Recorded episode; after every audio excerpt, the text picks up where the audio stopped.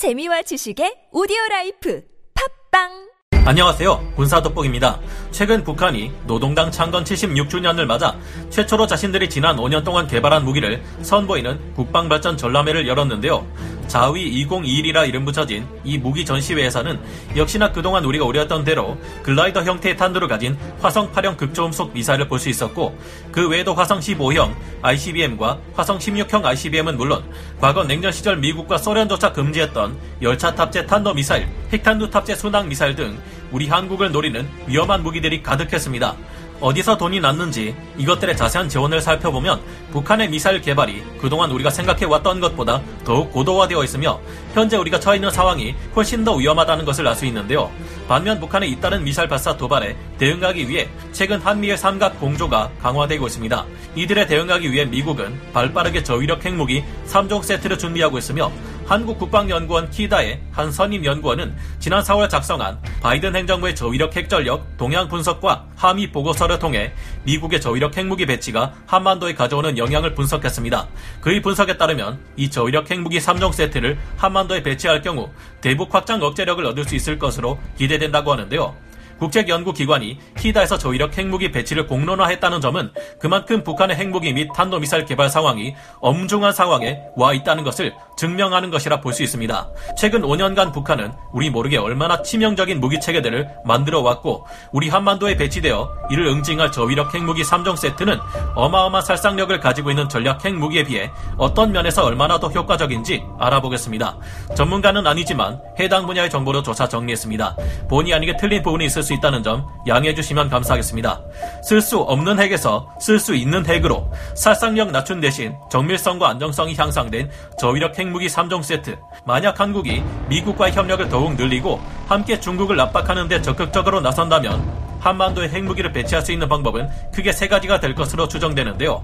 첫째, 미국의 전술핵 재배치. 둘째, 한국의 핵무장이 허용될 경우 스스로 핵무기를 만드는 것. 셋째, 미국으로부터 저위력 핵탄두를 빌려 여러 종류의 현무 미사일에 탑재하는 것입니다.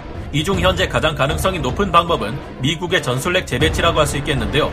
실제로 한국에는 1950년대부터 1990년대까지 미국의 전술 핵무기가 배치되어 북핵의 위협으로부터 우리 한국을 지키는데 일조한 바 있습니다. 1970년대 가장 많을 때는 무려 700발의 핵무기가 한국에 배치되어 있을 정도였죠. 그동안 핵무기를 한반도에 배치하면 우리가 북한을 상대로 비핵화를 요구할 명분이 없어진다는 등의 이유로 한국의 전술핵 재배치는 금기시되어 왔지만 현재 상황은 매우 심각하다고 판단 됩니다.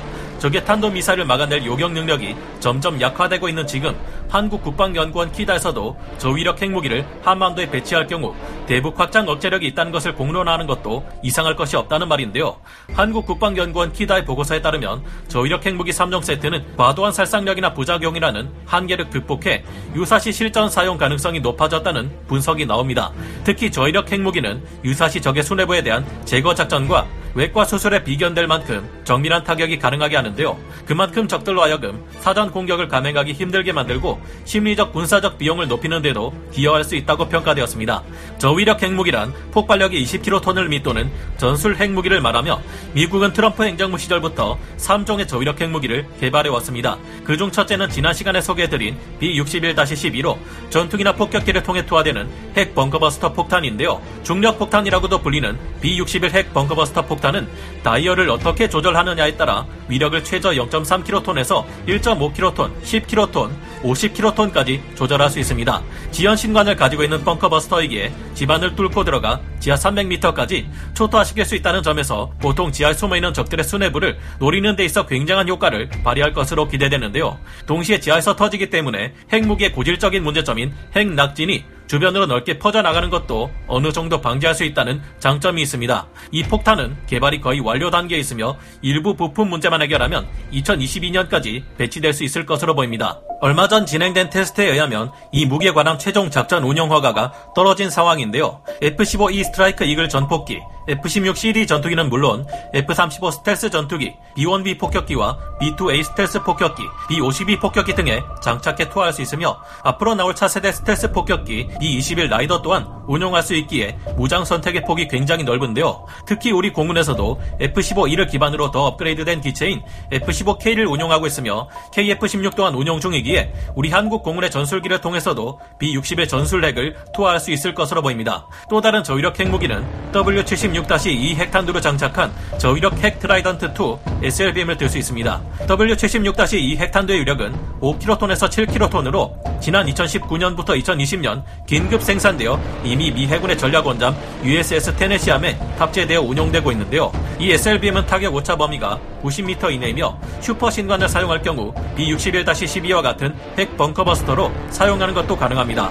USS 테네시함과 같은 전략 원잠이 이 무기를 싣고 동맹인 우리 한반도의 연안을 드나들고 있기 때문에 이미 일부의 전술 핵은 배치된 상태라 볼 수도 있을 듯합니다. 또 다른 한 가지는 핵순항 미사일 SLCM인 W84형 핵토마호크 순항 미사일인데요. 이 순항 미사일은 향후 7년에서 10년 내 배치가 가능할 것으로 전망되고 있습니다. 이들 저위력 핵무기는 투발 수단을 다양화하고 정밀성을 높였다는 점에서 한국에 배치될 경우 평시에는 적의 핵무기 도발을 억제하는 효과가 있는데요. 전시에 실제로 발사될 경우 또한 불필요한 피해를 최대한 낮출 수 있다는 장점 덕분에 쓸 수 없는 핵무기를 쓸 수 있는 핵무기로 만들었다는데 큰 의의가 있다고 평가됩니다. 엄청난 위력을 가진 기존의 전략 핵무기들로 중국의 모든 ICBM 사일로를 타격했을 때에는 무려 300만에서 400만에 이르는 사상자가 발생하지만 저위력 핵무기를 동원해 같은 목표를 모두 타격했을 때는 사상자의 수를 700명 이내로 줄일 수 있을 것으로 시뮬레이션 분석 결과 드러났는데요. 이외 다른 방법으로 우리 한국의 자체적인 핵무장은 어떨까요? 아직 이는 한국과 미국 그리고 주변국들과의 많은 정치적인 노력이 필요한 사안이기에 시간이 걸릴 수밖에 없는 일이 될 것 같습니다. 다만 우리가 미국과의 협력을 더욱 강화한다는 가정하에 미국의 B-61-12 전술 핵을 우리 공군기들이 운용하거나 현재 개발된 현무포-1 탄도 미사일과 소상함에서 사용하는 현무포-2 미사일, 현무포-4 SLBM에 미국의 저위력 핵탄두를 빌려 장착할 수는 있지 않을까 생각되는데요. 미국도 W-84형 핵 토마호크 순항 미사일을 개발하는 데는 시간이 걸리는 만큼 현무3의 핵탄두를 장착하는 것은 시간이 걸리겠지만 이미 우리는 현무포-1과 현무포-4를 개발해 놓았고 여기에 핵탄두를 장착하는 것은 눈 깜짝할 새에 버릴 수 있는 일이기에 북한과 중국에서도 그리 현무포에 거품을 물고 난리를 치는 것 아닌가 생각해 보게 됩니다. 우리가 이 같은 저위력 핵무기 배치를 고민할 수밖에 없는 이유는 북한의 크게 발전한 장거리 투발 무기 체계들 때문이라 할 수 있는데요.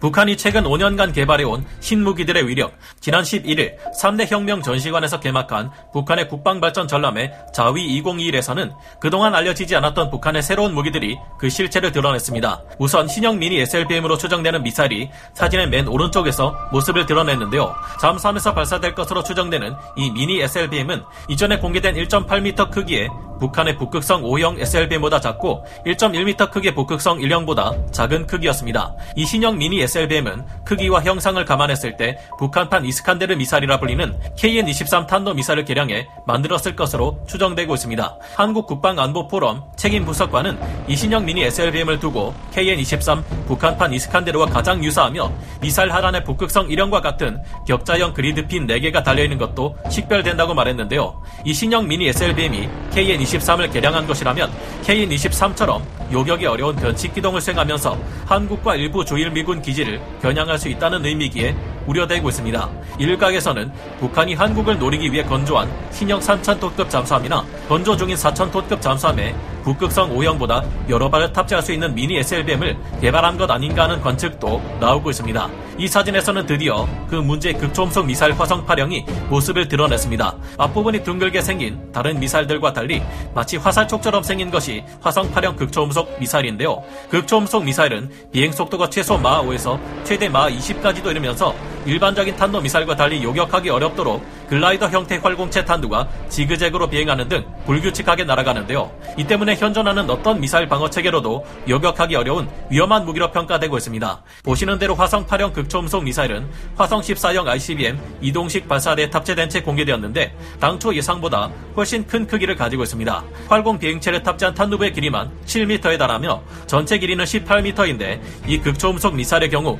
지난달 시험 발사 때 200여 킬로미터를 날아가며 최대 고도 30km에 최대 속도 마 3을 기록한 극초음속 미사일보다 훨씬 사거리가 길 것이라는 분석도 나오고 있습니다. 앞으로 북한의 극초음속 미사일이 추가 시험 발사를 통해 수백 킬로미터 고도까지 올라갈 경우 활공 비행체는 최대 1000km에서 1500km 이상을 비행할 수 있을 것으로 보입니다. 실제로 극초음속 미사일일 것으로 추정되는 화성 8형은 최대 사거리가 4000km에서 5000km에 달하는 화성 12형 중거리 미사일의 1단 로켓을 활용하고 있기 때문인데요. 이 외에도 1, 2단 분리형으로 되어 있는 신형 지대공 미사일을 공개했는데 러시아의 S-300을 떠올리게 하는 형태입니다. 이 지대공 미사일은 최대 사거리가 200km에서 300km 이상으로 우리 공군의 E-737 조기경보 통제기와 KC-330 시그너스 공중 급유기, 주한미군의 U-2 정찰기와 초계 비행 중인 항공기들의 새로운 위협을 가져다 줄 것으로 보이는데요. 여기에 더해 사거리가 연장되었을 것으로 추정되는 두 가지 형태의 중장거리 순항 미사일도 볼 수 있었습니다. 또한 북한판 스파이크 미사일이 함정에 탑재된 것이 식별되었고